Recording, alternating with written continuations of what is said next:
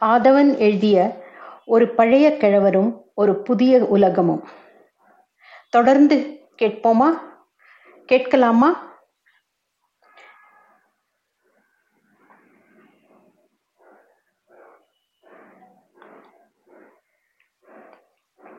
நாம் நாகராஜனை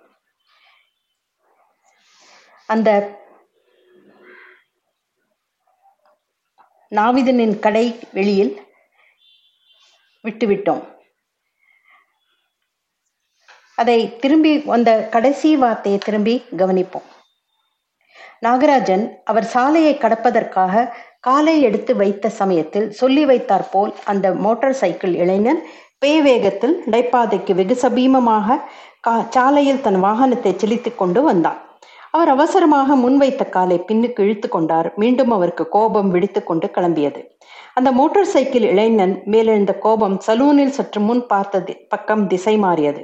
மறுபடி சலூனுக்கு திரும்பலாம் என்று நினைத்தார் சென்றிருப்பார்.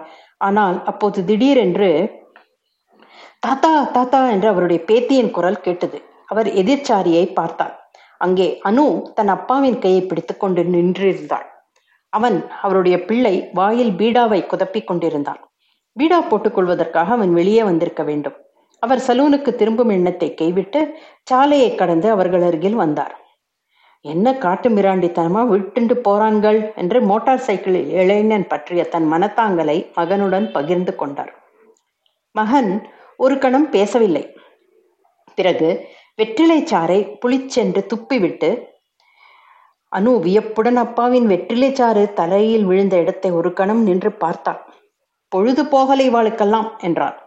அவன் இந்த இளை இளைஞனுக்கு அனுதாபம் தெரிவிக்கிறானா அல்லது அவனை கண்டிக்கிறானா என்று தெரியாமல் இருந்தது. அவர் மேலும் கடுமையாக ஏதோ சொல்ல வாயெடுத்தார். அதற்குள் அனு அவர் அருகில் ஓடி வந்து அவர் சட்டையை பிடித்து இழுத்து தாத்தா நீயும் ஸ்பிட் பண்ணு தாத்தா என்றாள். அவள் என்ன சொல்கிறாள் என்று புரிந்து கொள்ள அவருக்கு சில வினாடிகள் பிடித்தன. நான் வெற்றிலை போட்டுக்கலையே என்றாள். நீயும் போட்டுக்கோ ஏன்? இப்ப இல்ல சாப்பிட்டப்புறம் அப்ப சாப்பிடறதுக்கு முந்தையே போட்டுன்னு இருக்கா. பாரு அப்பா. நீ கொஞ்சம் தொணப்பாமல் வரமாட்டியா? என்று மாதவன் அவருடைய மகன் அவளை கடிந்து கொண்டான். அவள் அப்பாவை சற்றே முன்னே போக விட்டுவிட்டு பின்னாலில் இருந்து அவனுக்கு வலிப்பு காட்டினாள். தாத்தா மட்டும் பார்க்கும்படியாக உஷ் என்று நாகராஜன் அவளுக்கு செய்கை காட்டினார். அப்பா எங்கேயாவது பார்த்து விட போகிறார் என்பதைப் போல. தாத்தாவும் பேத்தியும் இப்படி நிறைய ரகசியமான தருணங்களை பகிர்ந்து கொள்வதுண்டு. அவள் அப்பாவின் கையை விட்டு தாத்தாவின் கையை பிடித்து கொண்டாள். தாத்தா ம் அவள் அவரை கீழே குனியுமாறு செய்கை செய்தாள். அவள் ஏதோ ரகசியம் சொல்ல வேண்டுமா? அவர் குனிந்தாள். அவள் அவர் காதில் கிசு கிசுத்தாள் நீ சாப்பிட்ட அப்புறம் வெத்தலை போட்டுண்டு ஸ்பிட் பண்றியா? அவர் பதிலுக்கு அவள் காதில் கிசுகிசுத்தாள். சரி. அனு மட்டும் அந்த வீட்டில் இல்லாமல் இருந்தால் இறுக்கமான மௌனங்களிலும் அபிப்பிராய மோதல்களிலும் அவர்கள் எப்போதும் உழன்று கொண்டிருப்பார்கள்.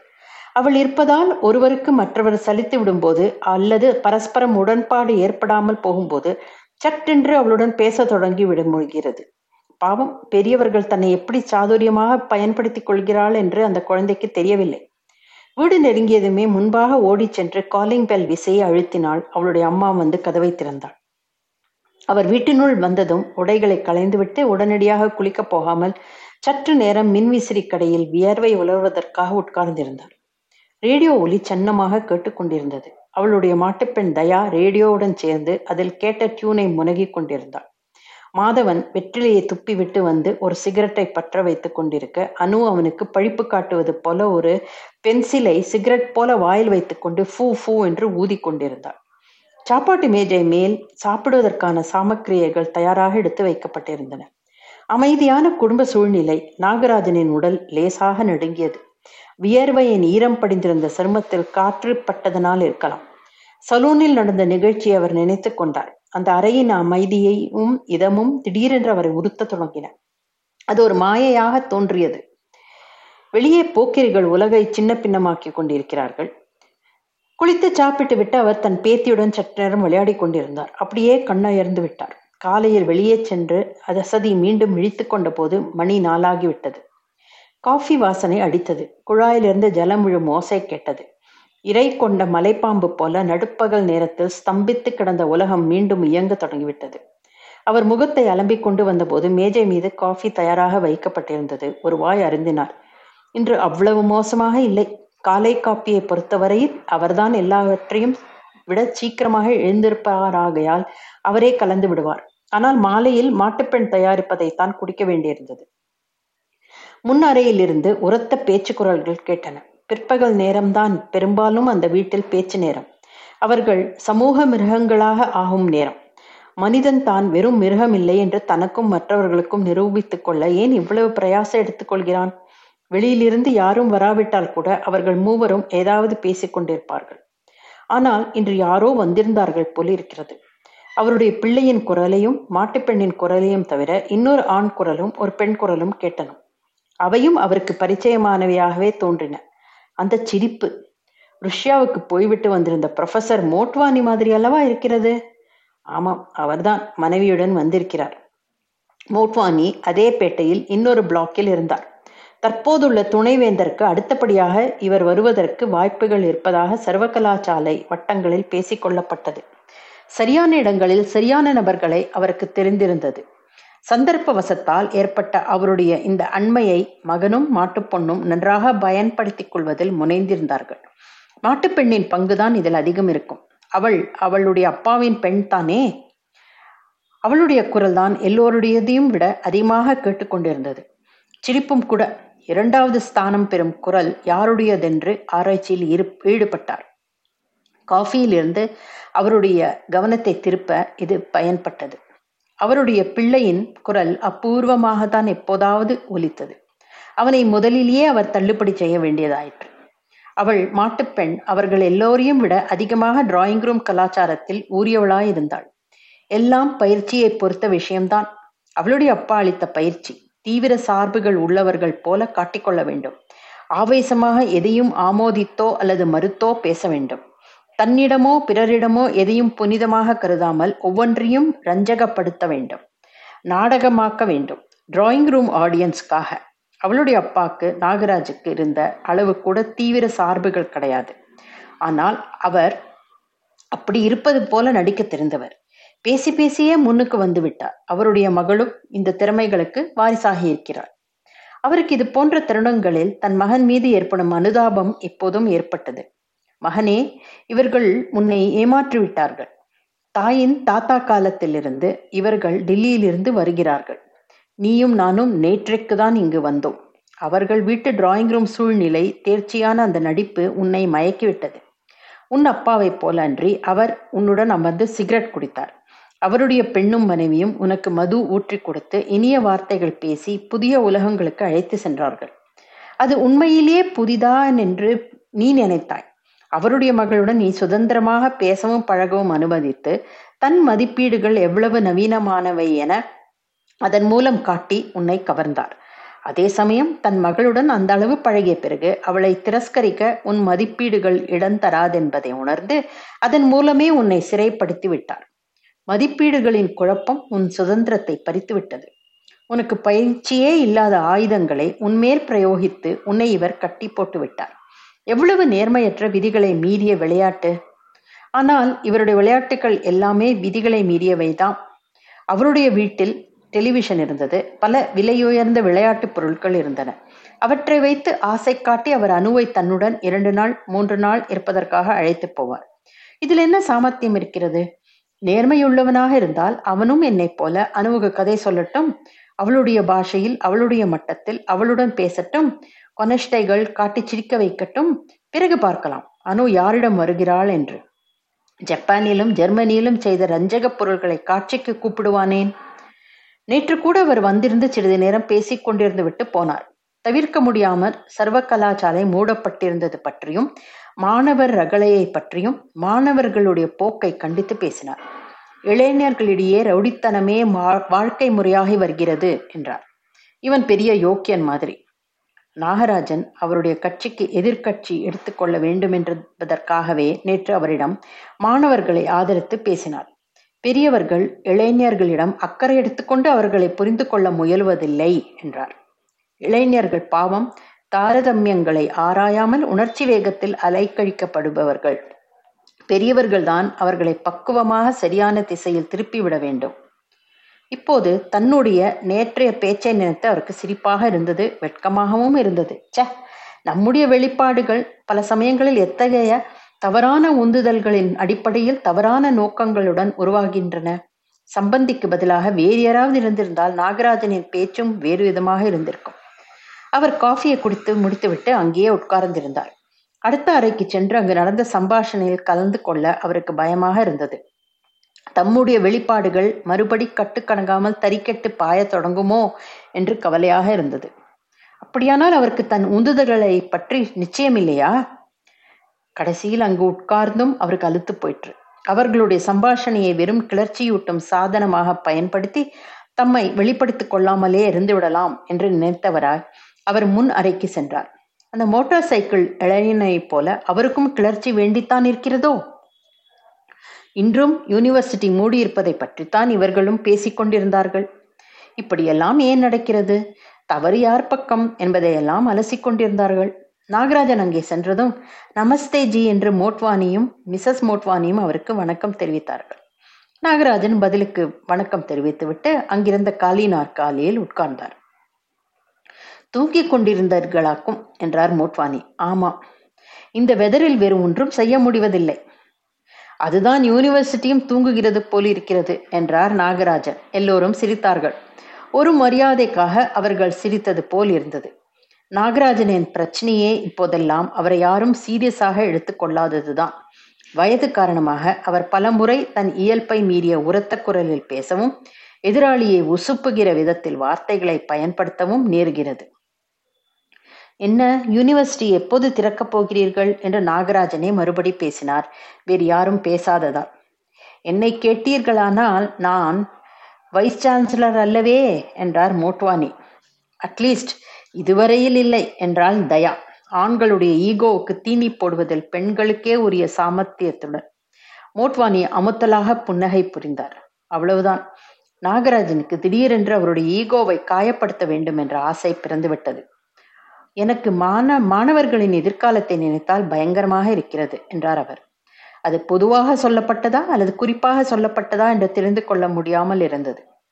அவருடைய மகனின் முகத்தில் பதட்டம் ஏற்பட்டது. அரசியல்வாதிகளின் விளையாட்டுக்கு சர்வகலாசாலையும் ஒரு நிலைக்களனாகிவிட்டதே என்றார் அவர் தொடர்ந்து. இதுவும் பொடி வைத்த வாக்கியம்தான். மோட்வானி ஒரு வலதுசாரி அரசியல் கட்சியுடன் சம்பந்தம் கொண்டிருந்தார் என்பது சிதம்பர ரகசியம். மூட்வானிக்கு ஏதாவது சொல்லாமல் இருக்க முடியவில்லை. கடவுளரின் ஓவியங்களில் தென்படுவது போன்ற ஒரு கருணை நிரம்பிய தவறுகளை மன்னிக்கும் புன்னகை அவர் முகத்தில் தோன்றியது. இது ஒரு பரிச்சயமான ஆர்குமெண்ட் என்றார். ஆனால் நான் உங்களை ஒன்று கேட்கிறேன். சர்வகலாசாலையில் அரசியல் கலப்பில்லாமல் இருக்க வேண்டும் என்று நீங்கள் ஏன் எதிர்பார்க்கிறீர்கள்? வாலிப பருவத்தை அடைந்துவிட்ட ஒரு ஜனநாயகத்தில் ஒவ்வொரு மூலை முடுக்கிலும் சர்வ கலாச்சாலை உட்பட அரசியல் பிரஜையும் வெவ்வேறு அபிப்பிராய குழுக்களும் ஏற்படுவது இயல்புதானே? மாணவர்களே அவர்களை சுற்றியுள்ள சமூகத்தின் காற்றே படாத வண்ணம் இன்சுலேட் செய்யும் கல்வி முறை எமக்கு உடன்பாடு இல்லை. அத்தகையதொரு அமைப்பில் உருவாகும் மாணவர்கள் பிற்பாடு நடைமுறை சமூகத்துடன் தம்மை பொருத்தி கொள்ள முடியாமல் திணறக்கூடும். மிருக காட்சி சாலையில் வெகுநாள் இருந்த பிறகு காட்டில் கொண்டு விடப்பட்ட மிருகங்களைப் போல உயர்ந்த நோக்கம்தான். இதை நேரடியாகவே அமுலாக்கலாமே. எனக்கு புரியவில்லை. ஸ்ட்ரைக் வன்முறை லஞ்சம் குழு சண்டை ஆகியவற்றில் வகுப்புகள் நடத்தலாம். கட்சித் தலைவர்களின் பேச்சு தொகுப்பை கட்டாய பாடமாக வைக்கலாம். நான் சொன்னதை நீங்கள் மிக குறுகிய பிரமாணத்தில் புரிந்து கொள்கிறீர்கள். இருக்கலாம் நீங்கள் தான் எனக்கு தயவு செய்து தெளிவுபடுத்த வேண்டும். மோட்மானி மறுபடி ஜாக்கிரதையாக பொறுக்கி எடுத்து தொடுத்த சொற்றொடர்கள் மூலம் தான் நம்பிக்கை வைத்திருக்கும் அல்லது அவர் நம்பிக்கை வைத்திருப்பதாக பிறர் அவரை பற்றி நினைக்க விரும்பும் கருத்துக்களுக்கு உருவகம் கொடுத்தார்.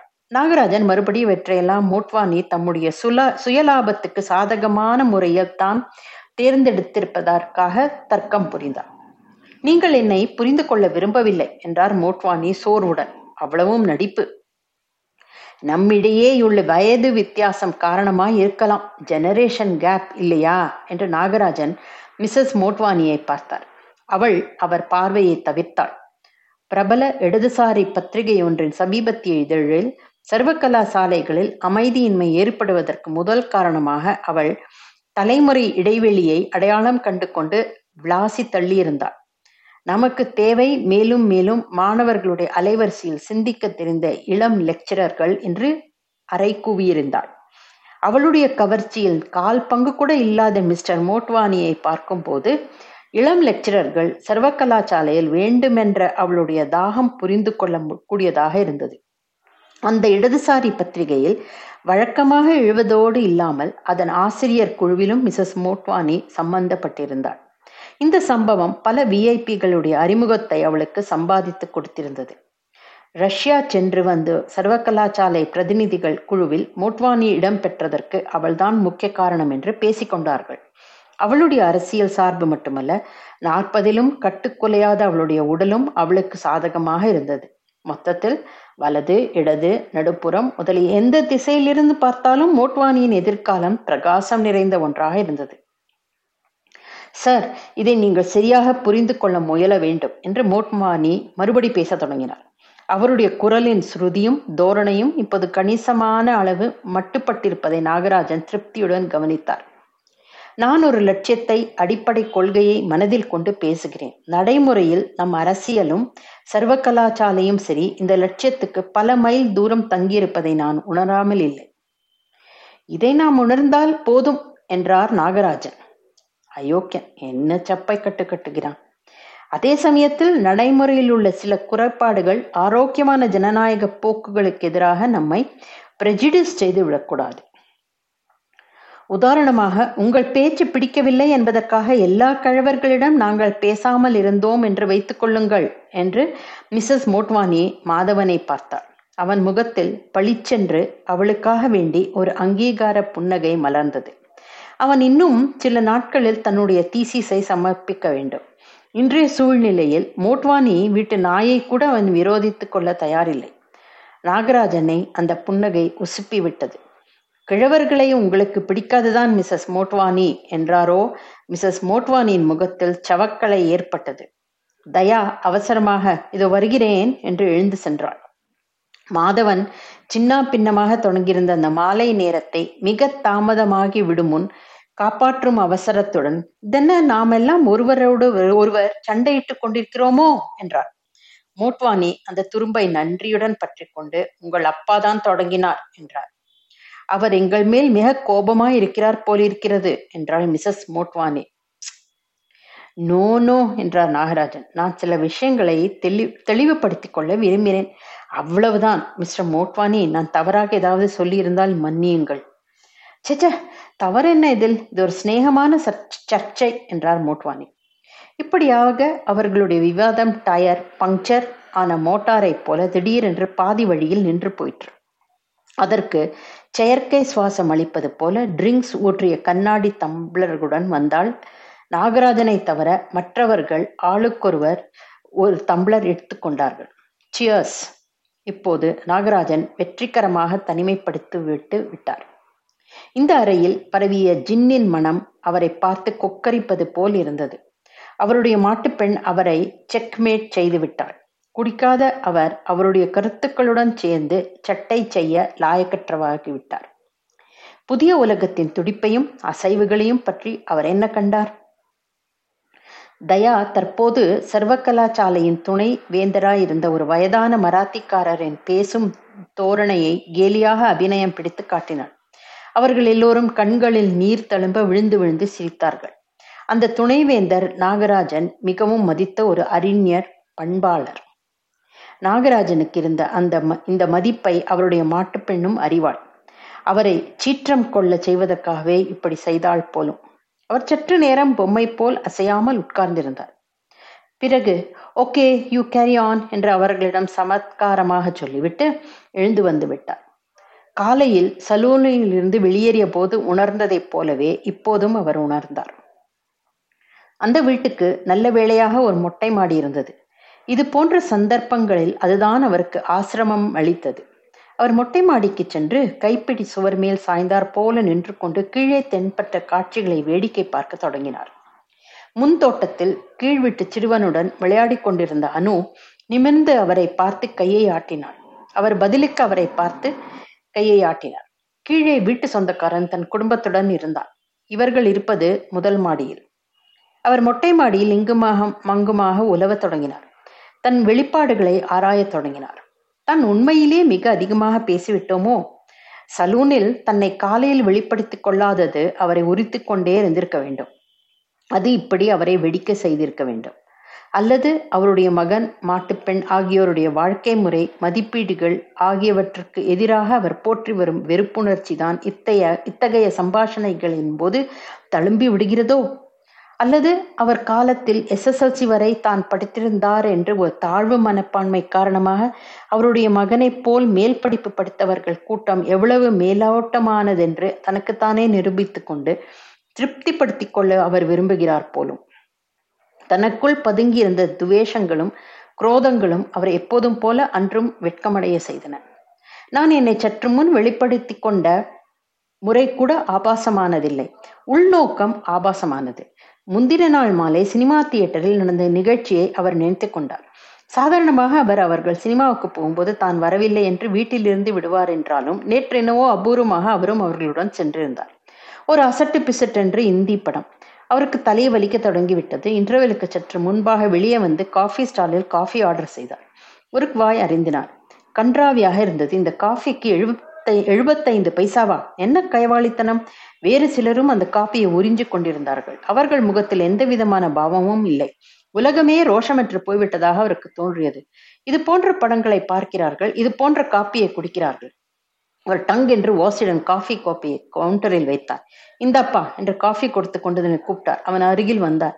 இது என்ன காஃபியா? ஆமாம் சார் இல்லை இது காஃபியே இல்லை. அவன் பேசாமல் நின்றான். இது காஃபி இல்லை என்றார் அவர் மீண்டும். சுற்றி இருந்தவர்கள் அந்த பக்கம் பார்க்க தொடங்கினார்கள். காஃபி தான் சார் இல்லை. இவ்வளவு பேர் குடித்தார்கள் யாரும் எதுவும் சொல்லவில்லை. நீங்கள் தான். அவர்களுக்கு சுரணை இல்லை உனக்கு வெட்கம் இல்லை. எதையே ஒன்றை காஃபி என்று ஏமாற்றி இவ்வளவு பணம் வேறு பறிக்கிறாயே அயோக்கிய ராஸ்கல். கொஞ்சம் மரியாதையாக பேசுங்கள். உனக்கு மரியாதை வேறா திருடு ராஸ்கல். அவ்வளவுதான். அவன் அவர் சட்டையை பிடித்து விட்டான். இதற்குள் இன்டர்வல் விட்டு அங்கு நிறைய கூட்டம் கூடிவிட்டது. பலர் அவர்களிடையில் குறுக்கிட்டு அடிதடி நேராமல் விலக்கி விட்டார்கள். அதே சமயம் அவருடைய மகனும் வெளியே சென்று அப்பாவை இன்னும் காணமே என்று அங்கே தேடிக்கொண்டு வந்து விட்டான். அந்த வெளிப்பாட்டை இப்போது நினைத்து பார்க்கும் போது அவருக்கு பெருமையாக இருந்தது துக்கமாகவும் இருந்தது. சண்டையை பிரித்து விட்டார்களே தவிர காஃபியின் தரத்துக்கு எதிராக அவர் உயர்த்திய குரலுக்கு பலம் சேர்க்க யாரும் முன்வரவில்லை. அவருக்கு தான் ருசி கெட்டு போய்விட்டதா? ருசியின் அடிப்படைகளே மாறிவிட்டனவா? இப்படி இருந்தாலும் அந்த வெளிப்பாடு தூய்மையானது. இன்றைய வெளிப்பாடுகளைப் போல மோட்வானி போன்றவர்கள் பால் வெறுப்பு மாட்டுப்பெண்ணின் பால் அதிருப்தி போன்ற உணர்வு கரைப்படியாதது அவர் தன்னை இன்னமும் பக்குவப்படுத்திக் கொள்ள வேண்டும். தன் வெளிப்பாடுகளை சுத்தமாக்கி கொள்ள வேண்டும். இல்லாவிட்டால் அவருக்கும் இளவயதில் விதய விதவையாக்கப்பட்ட அவருடைய தங்கி தங்கி அவருடனேயே தங்கி அவருடைய தாம்பத்திய வாழ்வின் ஆரம்ப நாட்களை நரகமாக்கிய அவருடைய தமக்கைக்கும் என்ன வித்தியாசம்? அவளுக்கு கல்யாணியிடம் தவறு கண்டு படிப்பதன் மூலமாக தான் தன் முக்கியத்துவத்தை ஸ்தாபித்துக் கொள்ள வேண்டியிருந்தது. அவருக்கும் அது போல செஜ இது அந்த காலமில்லை. அவருடைய மனைவி தன் நாத்தனாரை சகித்துக் கொண்டதைப் போல அவருடைய மாட்டுப்பெண் அவரை சகித்துக் கொள்ள மாட்டாள். அவள் அப்படி இருக்க வேண்டும் என்று அவர் எதிர்பார்ப்பதும் நியாயமாகாது. இந்த அளவாவது அவள் அவரை சகித்துக் கொள்கிறாளே என்று வேளா வேலைக்கு சோறு போடுகிறாளே என்று அவர் நன்றியுடன் நிற்க வேண்டும். அவர்கள் இன்றி அவரால் இருக்க முடியாது. அணுவை பிரிந்து நிச்சயமாக இருக்க முடியாது. தனிமையை போக்கிக் கொள்ள அவர் அவர்களையே நம்பியிருப்பவர். தனிமை அவருக்கு பிரியமானதில்லை. நேற்று சினிமா தியேட்டரில் ஒரு கணத்துக்கு அந்த பெருங்கூட்டத்தினிடையே தன் தனிமையை அவர் உணர்ந்தார். நேற்று அங்கே அவருடைய எதிர்ப்புக்கு துணை கிடைக்காததான் என்று சலூனில் அவரை தயங்க செய்திருக்க வேண்டும். தனிமையை பற்றிய பயம்தான் இறுதியில் மனிதனுடைய பாய்ச்சலை கட்டுப்படுத்துகிறது. அவனை சம சமரசங்களில் சிக்க வைக்கிறது. அவருடைய மகனும் மாட்டுப்பெண்ணும் மட்டும் தம் வர்க்கத்தினரிடமிருந்து வேறுபடுவர்களாக இருக்க வேண்டும் என்றும் தம்மை தனிப்படிமைப்படுத்திக் கொள்ள வேண்டும் என்றும் அவர் எதிர்பார்ப்பது எப்படி நியாயமாகும்? ஒருவேளை அதன் மூலம்தான் அவர்களுடன் சேர்ந்து வசிப்பதை அவர் நியாயப்படுத்திக் கொள்ள விரும்புகிறார் போல. அட சுயநலக்கார கிழவா! அவர் மீண்டும் கைப்பிடி சுவர் அருகில் சென்று சாலையை பார்த்தார். அவருடைய மகன் மாட்டுப்பெண் மோட்வானி தம்பதிய நாள் வரும் அப்போதுதான் வீட்டில் இருந்து வெளிப்பட்டு சாலையில் நடந்து கொண்டிருந்தார்கள். மோட்வானி எதற்கோ உறக்கச் சிரித்தார். அவருடைய மாட்டுப்பெண் தான் மறுபடியும் நகைச்சுவை மிளிர எதையாவது சொல்லியிருக்க வேண்டும். அவள் அவருடைய மகனை கவர்ந்த அவனுடைய எதிர் பண்பினாள். அப்படியானால் அவள் கல்யாணியின் மறுபுறமா? கல்யாணியின் சுல சுயநலமின்மை நேர்மையான வெளிப்பாடுகள் தீவிர நம்பிக்கைகளும் அவற்றுக்காக போராடும் துணிச்சலும் கீழே அனு இன்னமும் அந்த சிறுவனுடன் விளையாடி கொண்டிருந்தாள். வீட்டு சொந்தக்காரன் ஒரு ஈசி சேரில் சாய்ந்தவாறு வானத்தை அண்ணாந்து பார்த்து கொண்டிருந்தான். நாகராஜன் நிற்பதை கவனித்து கீழே வாருங்களேன் என்று சைகை செய்தான். நாகராஜன் படிகளில் இறங்கி கீழே சென்றார். அவன் அருகில் இருந்த காலி நாற்காலியில் உட்கார்ந்தார். உங்களுக்கு தெரியுமா ஒரு விஷயம்? இந்த சலூனில் இருந்த நாவிதனை யாரோ என்று கத்தியால் குத்திவிட்டார்களாம் என்றான் வீட்டுக்காரன். நாகராஜனுக்கு படிகளில் இறங்கி வந்ததால் ஏற்பட்ட இதய படப்படப்பு இப்போது மேலும் அதிகமாகி போயிருந்தது. யார்? என்று பதட்டத்துடன் தனக்கு வழக்கமாக பண்ணிவிடும் நாவிதனை விவாரித்தார். அவன்தான் என்று வீட்டுக்காரன் ஊர்ஜிதப்படுத்தினவுடன் இதை நான் எதிர்பார்த்திருந்தேனா? என்ன? என்று தன் விசாரணைக்காக அவர் வெட்கினார். பிறகு ஒரு லேசான நம்பிக்கையுடன் ஒரு லேசான பயத்துடன் கேட்டார். உயிருக்கு ஆபத்தில்லையே? வீட்டுக்காரன் உதட்டை பிதுக்கினான். ஆஸ்பத்திரிக்கு செல்லும் வழியிலேயே உயிர் பிரிந்து விட்டதாம். குத்தினது யார் தெரியுமா? ஒரு பதினெட்டு வயது பையன். ஆம் முள்ளங்கியும் கொய்யாப்பழமும் நறுக்கி கொண்டிருந்த அந்த பையனாகத்தான் இருக்கும். ஒருவேளை அவர் மேலே பேசவில்லை. ஒருவேளை தன்னால் இது நடக்காமல் தவிர்க்க முடிந்திருக்கலாம். தன் கைகளிலும் அந்த நாவிதனின் இரத்தக்கரை படிந்திருப்பது போன்ற பிரமை அவருக்கு ஏற்பட்டது. வெளியே திடீரென்று அவருக்கு பரிச்சயமான அந்த மோட்டார் சைக்கிள் ஓசை தூரத்தில் மெல்லியதாக கிளம்பி கிடுகிடுவென்று வேகமாக உயர்த்தவாறே அருகில் நெருங்கி உச்சக்கட்டத்தை அடைந்து அவர்கள் செவிகளை அதிர செய்துவிட்டு மறுபடி தூரத்தில் தேய்ந்து மறைந்தது. தாத்தா ஆத்துக்கு போகலாமா? என்றாள் அனு. அவர் அருகில் வந்து அவர் அந்த குழந்தையின் பரிசுத்தமான ஸ்பரிசத்தினால் தன்னை கழுவிக்கொள்ள விரும்பியவரை போல அவளை அவசரமாக தன்னுடன் சேர்த்து இறுக அணைத்து கொண்டார்.